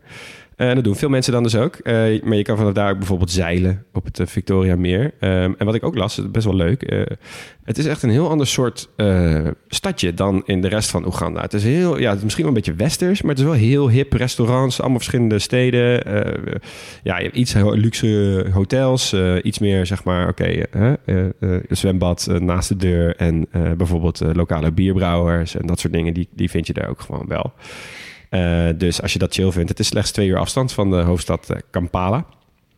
Um, maar de meeste mensen die gaan toch naar uh, Oeganda voor game viewing, zoals het heet. Nou, we hebben het in verschillende landen hebben het erover gehad. Game is wilde dieren, dus denk aan leeuwen, buffels, giraffen, antilopen, olifanten, dat soort, dat soort beestjes. In tien nationale parken van Oeganda. die hebt er net al een eentje genoemd. Maar de grootste en de bekendste is het Murchison Falls National Park. Ja, dat is een mooie naam, hè? Zeker. maar uh, het staat ook bekend als Kabalega Falls. En drie keer raden wie die naam heeft gegeven aan dit gebied. Misschien meneer Kabalega. Idi Amin. Nee, oh shit. Oh. Dus zeg maar, wat jij net zei over dat we eigenlijk een naam, eigen naam zouden moeten geven. Ja, nou, Idi Amin heeft het dus bij deze gedaan. Hij heeft dus wel een poging gedaan. Ja. Oké, oké. Um, uh, en die Kabalega Falls, dat, uh, dat is een spectaculaire waterval op die Witte Nijl dus. Uh, en het is een van de meest bezochte toeristische plekken van het land. Als je dus die game wil kijken, dan kan je best wel daarheen. Want dan heb je best wel, ja, soort, het is een soort one-stop shop voor je game viewing. Uh, wat heel fijn is. Uh, en komt er weer een favorietje van jullie, jongens. Want je kan heen met de auto, met de vliegtuig of Luchtballon. Luchtballon. uh, het park is het hele jaar geopend. Um, maar mensen zeggen wel, ga vooral eigenlijk tussen januari, maart... en tussen juni en eind september... kan je ook nog de meeste beestjes zien. Okay. Over beestjes zien gesproken. Uh, de meeste mensen in Oeganda willen de berg gorilla zien. Uh, van alle gorilla's in het, die nog in het wild leven... leven de meeste in Oeganda. Ongeveer oh. de helft. Oh, oh joh. Ja. Niet in Congo dus. Nee. Hm. het zijn de belangrijkste toeristische attractie uh, van Oeganda. En de overgrote meerderheid hiervan begint zich in het Bwindi Impenetrable National Park. Dat vind ik zo'n vette naam. Ja, Zo van, hier ga je never nooit doorheen komen. Don't even try, jongens. Ja. Maar dat is wel mooi, want Congo is natuurlijk best wel moeilijk bereiken, bereikbaar. Uh, het is ook fucking groot. En Oeganda is op zich wat dat betreft wel handzamer. Dus makkelijker. Ja, het is wat makkelijker. Het is, uh, Behalve dat Impenetrable was. ja, ja, het is wel nog steeds wel echt heel erg duur. En bovendien, ik vind gorilla-toerisme blijft ook een lastig iets. Omdat gorillas zijn best wel, best wel heel erg bedreigd. En je moet dus ook heel voorzichtig zijn. En met ziektes die wij als mens kunnen overbrengen aan de go- ja. gorilla's bijvoorbeeld. Maar goed, aan de andere kant, we hebben het ook al vaker over gehad. Maar aan de andere kant, je betaalt er wel mee dat zij uh, die parken kunnen onderhouden en die beesten kunnen beschermen van stropers. Ja. Maar goed, als je hier meer over wil weten, Max, je hebt het fantastisch uitgelegd in de aflevering Congo. Um, en als je het niet kan betalen of geen zin hebt om te betalen, uh, dan kun je altijd naar de chimpansees. Want ja, toch een soort gorilla light, toch? Ja. Uh, je hebt verschillende opties voor uh, chimpansee uh, kijken. Je, hebt, um, je kunt een uur met ze doorbrengen. Dat heet dan chimpansee tracking. Maar je kunt ook een hele dag met ze doorbrengen. en dat lijkt me best wel vet. Want dan ga je dus gewoon een hele dag... een beetje met zo'n groep familie chimpansees... een beetje chillen eigenlijk... Um, en die beesten zijn natuurlijk best wel wild. Dus die zitten vaak in de bomen, maar ook dat ze best wel een hele tijd slapen. Dus je, je krijgt zo'n hele cyclus, krijg je een beetje mee. Dus je gaat gewoon mee met die beesten kamperen en gewoon zorgen dat het allemaal mm. gezellig blijft. Potje kaarten. Potje kaarten, een beetje potje bier drinken met, ze, met de zonsondergang. Nou, dus de kans is veel groter dat je een, een betere ervaring krijgt. Maar het kost natuurlijk ook wel iets meer uh, geld. Um, heb je nou niks met natuur? Eigenlijk moet je dan gewoon naar Kampala. Um, uh, alles wat ik lees, elke bron die ik las. Uh, een vriend van ons die is daar geweest, uh, een, een Nanne. Hij vertelde dat uh, Kampala, als je, als je het hebt over bustling city, dan denk je in zijn ogen altijd aan Kampala. Ja. Het is één groot verkeersinfarct, er is overal leven. Je hebt super veel streetfood en het uitgaan in Kabalagala is keihard en die inwoners zijn super open en sociaal. Uh, het is heel cosmopolitisch. Uh, en uh, zeg maar, los van de dansen en de nachtcultuur... kan je er overdag ook nog echt naar van allerlei dingen... die de moeite waard zijn. Denk aan de mooie moskees, Baha'i-tempel... veel musea natuurlijk. En je hebt het Ndere Cultural Center... waar je dus gewoon heel veel Afrikaanse dansen kunt zien opvoeren... en lokaal eten kunt eten... en dat allemaal tegelijk krijgt van, ja. van echt de inwoners van Oeganda. Ja. Ja, maar als ik er zo van hoor, stad. is ja. het misschien wel, uh, ja, echt wel een van de vetste steden van Afrika. Ja. ja. Ja. ik heb dus inderdaad wat ik zei toen we in West-Kenia zaten. Als ik een beetje een glimp heb gekregen van die Oegandezen, dan denk ik echt, wow, ja. dit gaat in Kampala echt alleen maar beter worden. Ja. Nou, dan nog even de economie. Um, om te beginnen, uh, Oeganda natuurlijk landlocked, dus dat is op de wereldmarkt wel een nadeel. Uh, de handel gaat vooral via Kenia naar de haven van Mombasa, maar om minder afhankelijk te worden van Kenia wordt er ook gewerkt aan een betere scheepvaartverbinding met Tanzania over het Victoriameer. Um, sinds 2017 wordt er ook gewerkt aan een oliepijplijn van Oeganda via Tanzania naar de haven van Tanga.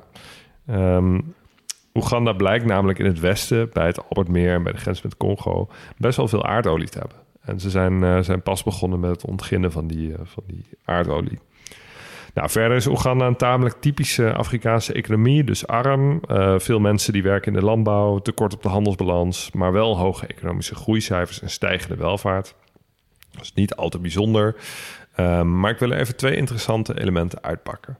De eerste is onderwijs. Um, daar gaat het namelijk best goed mee in Oeganda. In 1997 heeft de overheid de basisschool gratis gemaakt voor jongens en meisjes. En in 2007 werden ze het eerste land in Sub-Sahara-Afrika dat dat ook deed met de middelbare school. Jo. En gevolgens dat het opleidingsniveau van die hele jonge bevolking heel sterk is gestegen. Nou, er zijn natuurlijk wel zorgen om de kwaliteit van het onderwijs. Wat natuurlijk ook wel logisch is als er ineens zoveel meer kinderen naar school kunnen bij een heel snel groeiende bevolking. Nou, je ziet ook dat meisjes vaak eerder van school worden gehaald om te helpen bij de kostwinning. Maar toch, ehm, opleiding zit wel echt in de, in de lift. Nogmaals, jongens, uh, hou dit land in de gaten. Ja. Wat je zegt klopt, maar ik las dus ook heel veel bronnen uh, die zeiden van ja, de langste corona-lockdown ter wereld is in Oeganda geweest. Dus sommige kinderen zijn daar gewoon twee jaar niet naar school geweest. En je kan je voorstellen wat dat gebeurt met een land waarin je zoveel jonge kinderen hebt, heel erg landbouw georiënteerd, ja. uh, weinig mogelijkheden tot zelfscholing, waarin de scholen twee jaar dicht zijn. Dus thuisonderwijs zat er niet echt in daar. Nee, dus ik ben ook heel benieuwd hoe dat dan, uh, of dat zich nog een beetje kan uiteffenen, ja. zeg maar. Dat is ja. ook wel echt een risico, hè? Ja, dat is nu waarschijnlijk nog lastig, uh, lastig meetbaar. Ja. Maar dat is inderdaad, daar ga je natuurlijk wel grote verschillen uh, van zien in de wereld. Het is natuurlijk overal lockdowns geweest, maar overal hier heeft, hebben we dat best wel een aardig alternatief kunnen bieden. Ja. Wat ze daar dus niet hebben. Nou, het tweede waar ik met jullie over wil hebben is bananen. Hey, chill. Uh, want volgens de meeste bronnen is Oeganda het land met de hoogste bananenconsumptie per hoofd van de bevolking. Zeker, vind ik een mooi feitje. Bijna een kilo per dag. En volgens sommige bronnen is het zelfs de één na grootste bananenproducent ter wereld. Zo. Maar wacht even. Dat betwijfelde kilo- ik een beetje. Kilo per dag? Kilo per dag? Ja, per bijna een kilo per dag. Maar wacht, ik, ik ga het jullie uitleggen. Ehm, dat over die, die ene grootste bananenproducent dacht ik van... nou, dat, dat kan toch niet? Je hebt India, je hebt China, ehm, je hebt heel Zuid-Amerika. Ehm, want er zijn ook veel bronnen die Oeganda veel lager inschalen. Nou, ik vond echt heel veel verschillende statistieken. Dus ik ging een beetje op zoek naar de oorzaak daarvan. En wat blijkt? In Oeganda eten ze vooral een lokaal bananenras, de matoke... Oftewel de kookbanaan. Oh, Dus niet de de bakbanaan, kookbanaan. Oh, ja. En die wordt misschien niet in alle statistieken meegeteld als banaan. Dus het ziet er wel echt uit als een banaan, dus het is gewoon een banaan. Ehm, dus als je die meetelt, is Oeganda eh, eh, de grootste consument en een van de grootste producenten ter wereld. Valt dat ook onder de definitie van, wat is het, plantain noemen ze dat toch altijd? Nee, ja, plantain is echt bakbanaan. Oké. Dit is echt iets anders. Oh, Oké, oh, oké. Ik dacht inderdaad ook dat ze een Nee, nee, nee, dit is een plantain- kookbanaan. Dus echt een Oké. andere... Want het is ook een andere bereidingswijze. Want eh, je moet hem stomen. koken. Ja, dus dus in plaats eer- van bakken. eerst pellen en dan stomen eh, of koken en daarna pureren. En ja, vergelijk het gewoon een beetje met wat ons voor, voor ons de aardappel is. Dus het is gewoon het zetmeel eh product Ja, van, van ja, de keuken in. Oeganda. Nou, met zo'n enorme bananenproductie houd je ook heel veel bananenafval over. En daar kun je best eh, iets nuttigs mee doen, hebben ze ontdekt. Ehm, vooral met de stam waaraan bananen groeien. Bananen groeien in trossen aan een, aan een vrij dikke stam. Eh, ze kunnen de vezels in die stam namelijk heel goed gebruiken om te verwerken in textiel.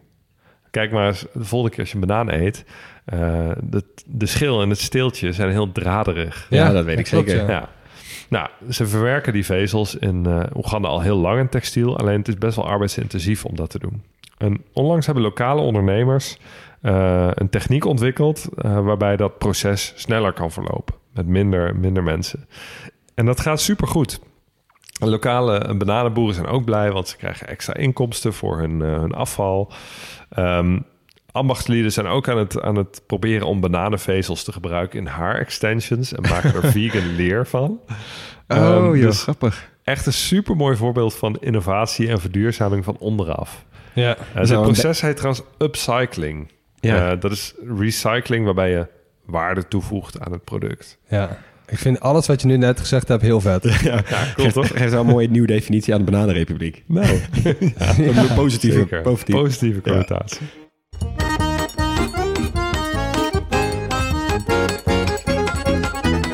Nou, dan gaan we door naar het laatste hoofdstukje. Eerst even de paragraaf kunst. Eh, even wat leesvoer eerst. En het is wel een hele bijzondere deze keer. Het is namelijk de prachtige stem die je hoorde in deze intro van de aflevering. Niemand minder dan de schrijfster Hasfa Mago. Uh, van origine is zij een, een schrijver van, van kinderboeken. Maar tegenwoordig weet ze dat wel mooi te combineren met een maatschappelijk thema, namelijk Afrikaans bewustzijn in combinatie met Sustainable Development Goals. Vind ik een hele mooie combinatie. Ik vind het al heel mooi als je dan inderdaad die Afrikaanse trots op een of andere manier, zoals jij die besproken had in dat festival bij Sao Tome, ja. Uh, dat je die kan verwerken in gewoon je alledaagse literatuur, zeg maar. Of literatuur, je alledaagse kunstvormen. Ja. Ik vind dat altijd heel gaaf als ze dat op deze manier doen. Dus en leren lezen en wat meer meekrijgen over de wereld, de doelen daarvan. En ook pan-Afrikanisme. Hartstikke mooi.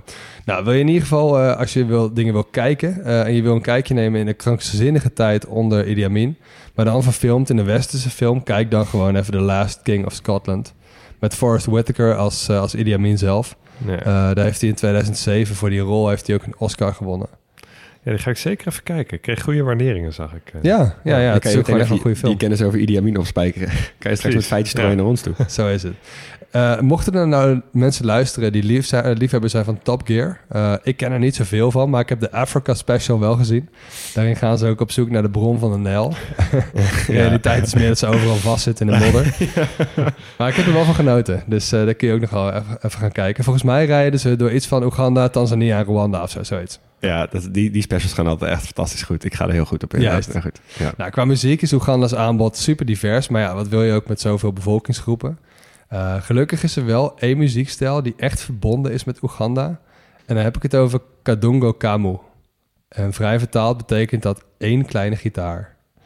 Hm, in de praktijk wordt er wel veel meer aan toegevoegd, maar een één akoestische gitaar is wel vaak de basis. En jongens, ik werd er heel blij van. yes. ja, what else is nieuw? Maar in ieder geval, um, de eerste grote held daarvan was uh, Fred Masagazi in de jaren 60. Dus vergeef me af en toe een beetje het kraakje in de opname, maar dat draagt ook alweer bij aan de ervaring. We horen het nummer Alou Lulu. ulira bambi kyeŋŋamba bagambe gigundi yaŋŋanza ekyokubiri nti ekkanisa tekkiriza ekyokusatu nti byona Ja, oh, oh, wat een verademing naar Myanmar. maar hier kan je inderdaad echt alleen maar blijven horen. Het is echt grappig wat je hoort. Inderdaad, die beetje die 60s, beetje haast soort surfer sound. Ja. Uh, West Coast USA. Hoor je een beetje terug lijkt wel? We hebben het in Maleisië ook gehoord. Beetje Beatles-achtig. Ja, heel, heel vet. Het is ook de eerste Oegandese artiest die gespeeld werd op de BBC. Dus daar heb je hem. Oh ja. Nou, de jaren 90 variant daarvan, dit, dit, dit genre is wel geëvalueerd, is, uh, werd goed vertolkt door Fred Sebata. Ik vond een YouTube-playlist van vijf uur van hem. En ik heb best wel een tijdje zitten oh. luisteren. En nogmaals, ik ben gewoon heel blij. Vooral van deze passage.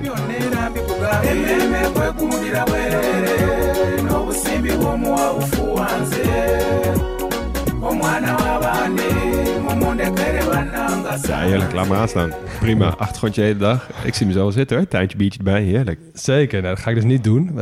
ik ga meteen even door naar de volgende. Want we hebben wel meer te, te beluisteren.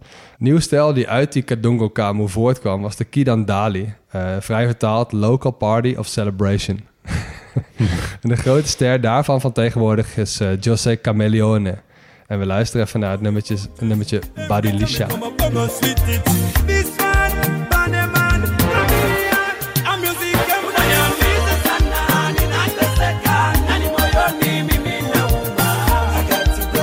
Badilisha. steeds beter. Ja, maar dit, dit, soort dingen hoor je dus in Kenia ook bijvoorbeeld. Zeg maar, deze stijl hoor je de hele dag uit al die tentjes en die, en die, en die, en die eetplekjes en zo. En gewoon waar iedereen een beetje buiten zit te chillen. Ja. Totdat zeg maar de nacht valt. Maar, maar overdag is het heel vaak gewoon deze dit soort, dit soort stijltjes. Ja, en s'nachts komt mijn piano waarschijnlijk.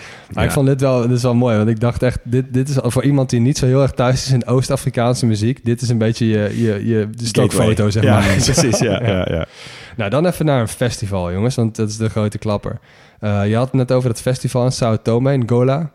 Uh, als een van de beste Pan-Afrikaanse festivals uh, van de nieuwe, zelfbewuste generatie Afrikanen.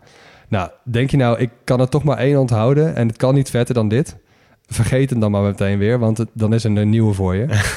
Namelijk Nyege Nyege. Dat is het festival van Oeganda. Als je houdt van elektronische muziek. Um, het is een festival dat, dat zich vooral richt op de underground elektronische muziek, maar dan wel echt met een pan-Afrikaanse invalshoek. ja, dan weet je het wel. Mij bellen. Ja, het muziekcollectief dat erachter zit programmeert vooral Oost-Afrikaanse artiesten. Uh, Nyege Nyege betekent ook een plotseling ongecontroleerde drang om te dansen. Dan heb je wel een lekker festival ja, inderdaad. Het is het grootste elektronische muziekfestival, ook meerdaags, um, van Oost-Afrika. Uh, wordt gehouden, gehouden in een soort verlaten resort aan de Nijl in Jinja weer. Naast de Itanda Falls, dus je hebt ook nog wel wat te kijken.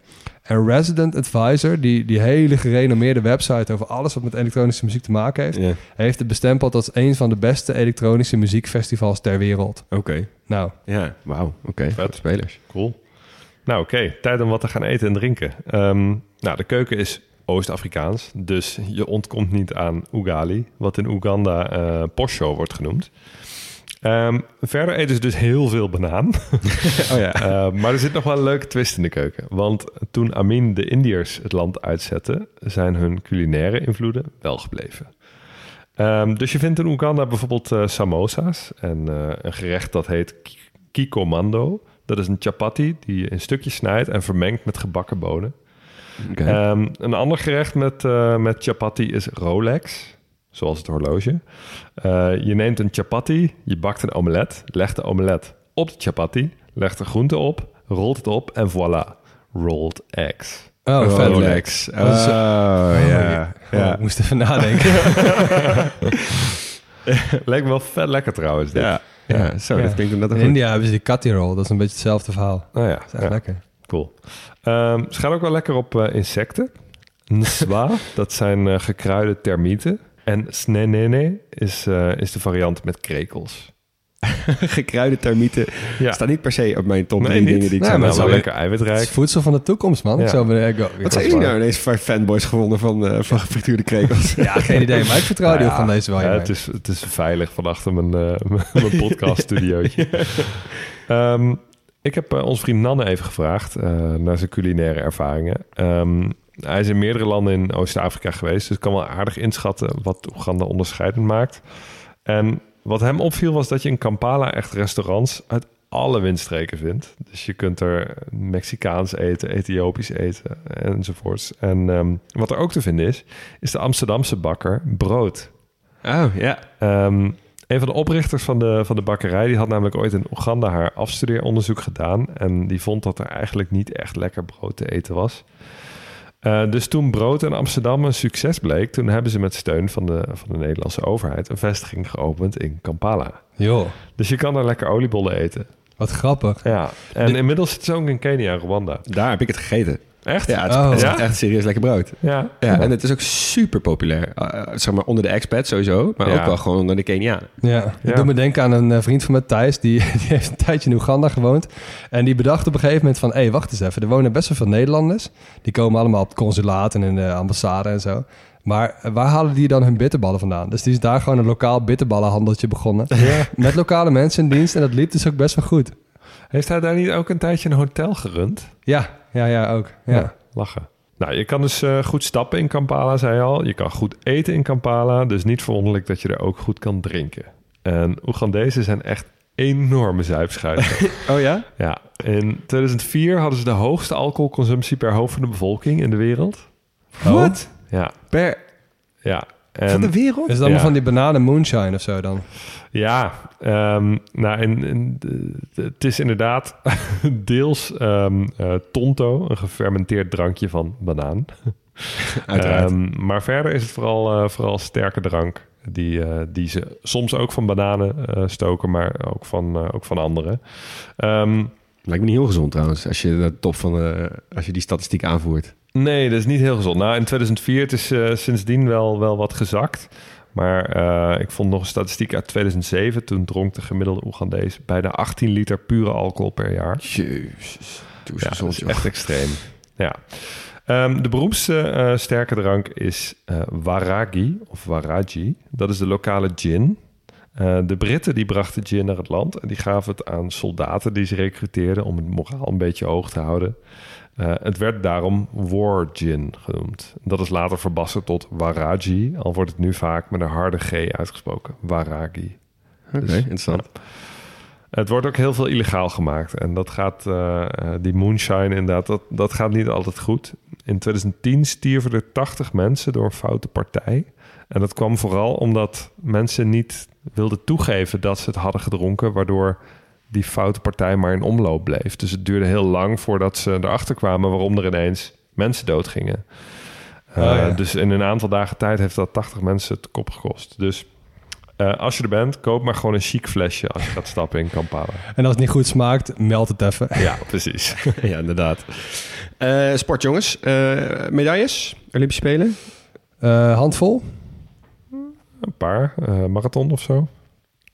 Nou, elf medailles. Oh, met, keurig. Inderdaad. De laatste... Ze hebben twee keer goud gewonnen. In 1972 John Akibua op de 400 meter horde. en in 2012 op de marathon. Steven Kipriotic. En wat ik vet vind aan het verhaal is dat hij is soort bekend geworden omdat hij aan de marathon van Enschede in 2011 heeft meegedaan als haas. Dus dat is dan iemand die het tempo bepaalt. Weet je, wel, zo'n vlaggetjes op zijn rug. Van als je mij volgt, dan loop je zo snel. Maar nou, 30 kilometer hazen ging het eigenlijk best goed. Toen mocht hij voor zijn eigen kansen staan. En toen liep hij een nationaal record, een persoonlijk record en een parcoursrecord. Nee. ja, en toen ineens was het, oh wacht, je kan eigenlijk voor jezelf best wel goed hardlopen. moet een haas dan 30 kilometer lopen? Nee, een haas moet gewoon een hele marathon lopen. Maar jij loopt dan gewoon uh, met zo'n vlaggetje op je rug. Als je mij volgt, dan loop je de marathon in zeg drie uur. Of in zeg twee uur 45 minuten. Ja, ja. maar die haas die stappen wel uit op een gegeven moment. Ja, ja precies. precies. Dus, maar, dus, dus in dit geval... hij had na 30 kilometer uit mogen stappen, maar hij voelde zich nog wel lekker. Precies. En, ja, precies. Ja, vind ik best wel vet. En in 2012 vond hij dus goud op de marathon. Vet mooi verhaal. Ja, hey, 2012, die heb jij gezien waarschijnlijk, Huug? die waarschijnlijk heb ik die gezien, ja. ja, nou goed. De grootste sport is natuurlijk voetbal. Uh, zoals eigenlijk overal in Afrika. Maar ja, Oost-Afrika en voetbal is toch geen gelukkig, gelukkig huwelijk. Um, het, is, het is niet zoals West-Afrika. Kijk, West-Afrika, de schud je zo de klassiekers uit je mouwen... en de vette spelers en de mooie geschiedenis. Oeganda, he. Ik las een artikel van Vice. Die sprak met Piet de Jong. Overigens misschien wel de meest Nederlandse naam ever. Die, is daar dus, die heeft daar dus een voetbalclub gekocht en die runt dat. Uh, en die omschreef, uh, en ik quote nu even uit dit artikel... Zelfs op topniveau zijn de velden lang niet allemaal vlak. Bij een tos wordt daarom vaak niet alleen de kant gekozen... maar tegelijkertijd bepaald welk team de eerste helft bergop of bergafwaarts speelt. De velden zijn nog het beste omschrijven als stug grasland, zoals je dat ook op de Veluwe vindt, als er al gras ligt. En hoe dieper je de binnenlanden intrekt, des te groter de kans dat er kippen, koeien of geiten over het veld lopen. Het mogen duidelijk zijn, de top van de Oegandese voetbal gaat niet kapot aan glamour. Dat is een mooie zin, die laatste. Ja, ja. Maar dit heb je toch in Mali zo ook? Ja, zeker. Nou. Maar ik bedoel, Senegal en uh, uh, zeg maar, nou, als, ik, als je met een beetje uh, creativiteit Cameroen en mhm. Nigeria ook een beetje tot west rekent. Er zit daar veel meer kwaliteit dan in zeg Kenia, Tanzania, Somalië, Oeganda, Ethiopië. Ja, zeker. Weinig, zeker. weinig echt mm voetbalnamen, toch? Maar ze moeten toch potentie hebben? Dat, ja, nee, weet, er zit er niet, blijkbaar niet echt in de cultuur of zo. Ik weet het niet. Het is gewoon veel minder interessant. Maar ze vinden het wel allemaal uh, leuk om te doen. Want uh, er wordt wel gewoon veel gevoetbald. Um, sterker nog, ze hebben het oudste toernooi van Afrika. De KECAFA Cup, oftewel Council for Eastern Central Africa Football Associations. Uh, en daarin zijn ze medailleklassementen aanvoerder. Ah. Ze staan helemaal bovenaan. Dus het is gewoon het beste voetballand van Oost-Afrika. Ja, maar er zit hier wel wat asterikjes, mitsen en maren aan vast. Ja, uh, zeker een hele grote in het land der blinden. Ja, want uh, het is dus heel oud, want het is al sinds 1926 een toernooi. Maar um, van 1926 tot 1944 deden maar twee teams mee. Ja, want toen bestonden die landen is alleen Kenia en oh. Oeganda. Tuurlijk. Ja. nou, dat vind ik sowieso best wel bijzonder. Um, uh, daarna is er een heel lange periode waarin er geen uh, wedstrijd werd gespeeld voor de derde plaats. Dus dan deden er vier landen mee en dat was het. In 1960 was er een gedeelde eerste plaats. Ik heb niet kunnen uitvogelen waarom dat was. maar er zat dus ook Oeganda bij. Die was dus gedeelde eerste geworden. Ik denk dat de wedstrijd gewoon te lang duurde. En dachten, fuck it, we geven jullie allebei goud. ja, nou goed. Uh, uiteindelijk is er dus uh, uh, 83 keer goud uitgedeeld. En daarvan waren er 39 voor Oeganda. Uh, met de nummer 2 Kenia op 21. Dus ze zijn wel echt significant, significant beter. Oké, okay, keurig. Nou goed. Ten slotte is er ook nog een lokale sport. Er zijn er genoeg. Ehm, je gaat ongetwijfeld met dingen gooien of springen, whatever. Maar ik wil het even met jullie hebben over Omweso. Uh, want dat is namelijk een onderdeelspel wat ik eigenlijk helemaal niet ken, maar wat over de hele wereld wordt gespeeld, namelijk Mancala. Zegt die naam jullie iets? Nee. Een Mancala-spel is dus eigenlijk, dat zijn eigenlijk de oudste spellen van de wereld. En sommige bronnen die zeggen dat de geschiedenis van dit spel teruggaat tot het jaar 1500 voor Christus. En het zijn allemaal van die spelletjes die je heel makkelijk kan spelen met gaten in de grond, met balletjes, waarbij je dus strategisch moet nadenken zonder gelukselementen, dus geen dobbelstenen of whatever, maar gewoon met strategisch omste beurt balletjes doen om andere balletjes van je tegenstander uh, op te eten en over te nemen. Het zijn toch die, die, die langwerpige spellen met van die gaatjes erin, van die bakjes, waarom van die steentjes in liggen en dan moet je ze eruit halen. 100% dit. Ja, ja en, dat, en, en hoeveel vorm en hoeveel steentjes en hoeveel gaten en hoeveel. Nou, dat verschilt natuurlijk heel erg per cultuur, per land, per jaar.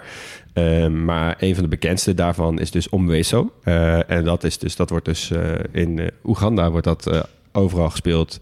Op straat, in dorpjes, mhm. in steden. Eigenlijk gewoon lekker waar mensen het kunnen je gewoon een houten bord met 32 putjes. En jij moet meer putjes controleren dan je tegenstander.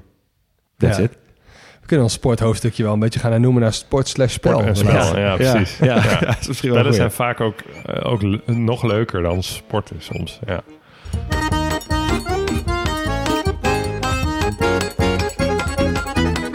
Oké okay, jongens, wat maakt land uniek? Nou, ik zit toch nog een beetje bij dat politieke slash uh, geschiedenis hoofdstukje van jullie.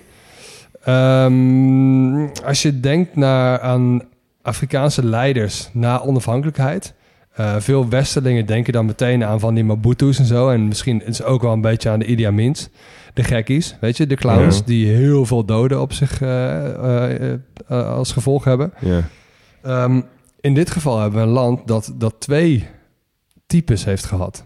Want je hebt ook nog een ander type. Namelijk de ingetogen, geschoolde, uh, op theorie gestoelde, uh, rustige Afrikaanse leiders, zoals Nyerere, zoals weet ik veel, als een Paul Kagame en dus ook die mhm. Museveni. Ja, in, in het begin inderdaad, precies. Ja, ja. Nee, en ik, ik had het dus inderdaad ook heel erg. En het beeld wat er dus heel erg geschapen wordt vanuit West, vanuit de westerse wereld, vanuit het verleden van Afrika, daar is Oeganda denk ik ook wel echt een groot speler in geweest. Want dus zo'n Koning-filmpje is dan misschien nog een van de laatste uitwassen van dat. Ehm, maar ik ging ook wel aan toen jij zei over uh, die evangelische uh, ontdekkingstocht die plaatsvond eigenlijk in eind 19e eeuw uh, in Oeganda. Uh, want al die andere landen, wat jij zei in het begin, gekscherend, ja, we gaan geen Portugal tegenkomen hier, want die hebben hier niet, ge, die zijn hier niet, die hebben dit land niet overgenomen, maar wel die evangelie en wel de christelijke missionarissen vanuit vooral westerse landen. En zou dat niet ook het land op een zo'n andere manier ook hebben getekend zoals dat nu is? Met die diepe scheidslijnen, met veel invloed vanuit het geloof. Denk, uh, misschien wel, maar ik, ik vrees eigenlijk dat hoe harder we gaan zoeken, hoe meer we erachter komen dat ze daar dus niet uniek in zijn. Ja, maar ik bedoel meer zeg maar... Als je bijvoorbeeld Cameroen hadden we het over die scheidslijn tussen Engels en Frans. Ja. Uh, dat is heel duidelijke geografische geschiedenis toch. Met hè, de, Fransen en de Engelsen hebben daar allebei over, over geleid. Maar in Oeganda heb je natuurlijk tegenover de Britten. Nou, dat zijn ongeveer de enige overheersers geweest. Uh, en dat afzetten daarvan, daar heb je Idi Amin aan de macht. Maar ja, het uiteindelijke, die, die littekens die je nu nog ziet in die maatschappij... zijn ook heel erg getekend door uh, extreme uitwassen van specifieke geloofsovertuigingen. Ja, ja, ja. ja. Ik weet niet of dat uniek is hoor, maar het viel me ineens op dat dat hier gewoon duidelijk naar voren kwam. Zit wel wat in. Ze zijn in ieder geval niet uniek in uh, of ze wel of niet de bron van de Nijl hebben, want er zijn wel meer klanten. ja, landen die dat claimen. Over heel Oost-Afrika. Wat ik ook wel bijzonder vind, is dat die uh, oude koninkrijken nog bestaan. Heel vaak als je het over Afrikaanse landen hebt, dan heb je het over koninkrijken van honderden jaar geleden, die bij de uh, komst van de Europeanen weggevaagd werden en uh, nooit meer, uh, waar, waar nooit meer iets over gehoord werd. En nu is het anders. Ja, maar hebben zij nou nog steeds een koning of een koningin? Of hoe werkt dat? Nou, die koninkrijkjes die zijn nog gewoon functioneel. En die hebben inderdaad allemaal nog koningen. Dat is echt vet, eigenlijk. Dus het is eigenlijk nog steeds een soort... Het is een republiek als geheel, met een president als, als staatshoofd. Maar het bestaat dus wel nog uit losstaande koninkrijk. Ah, grappig. Oké. En als we hier één dag zouden zijn, wat gaan we dan doen? Ik ga naar Kampala. Ik gooi hem er vast in voordat jullie hem kunnen zeggen. Waarom? Ja, ja de bruisende Afrikaanse stad vol trots en feestende mensen. Vet veel cultuur, vet veel muziek, vet veel lekker eten. Ja, uh, ik ben sowieso gek op cultuur, dus uh, let's go. Ik twijfel erg. Ik wil hier heel graag heen, dus ik wil hier gewoon weken zijn. Kampala, ja, ik, ik, ik zou denk ik ook naar Kampala gaan. Maar omdat jij dat al gezegd hebt, ga ik toch naar die bergen in het westen.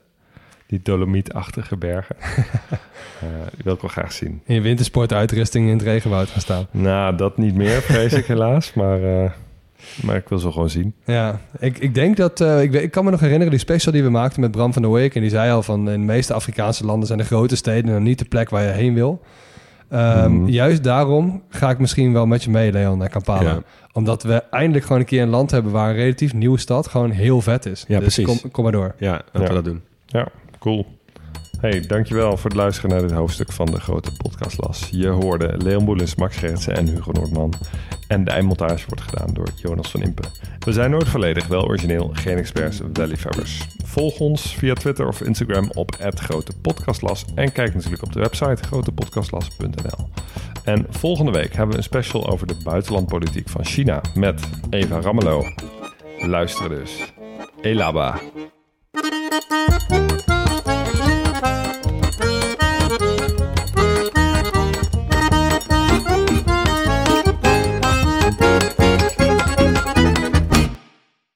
Luisteraar, luister je nog steeds? Klasse man, je hebt er gewoon helemaal afgeluisterd. Nou, nu je tot hier bent gekomen, koop dan ook gelijk even ons boek hè. grotepodcastlas.nl slash boek.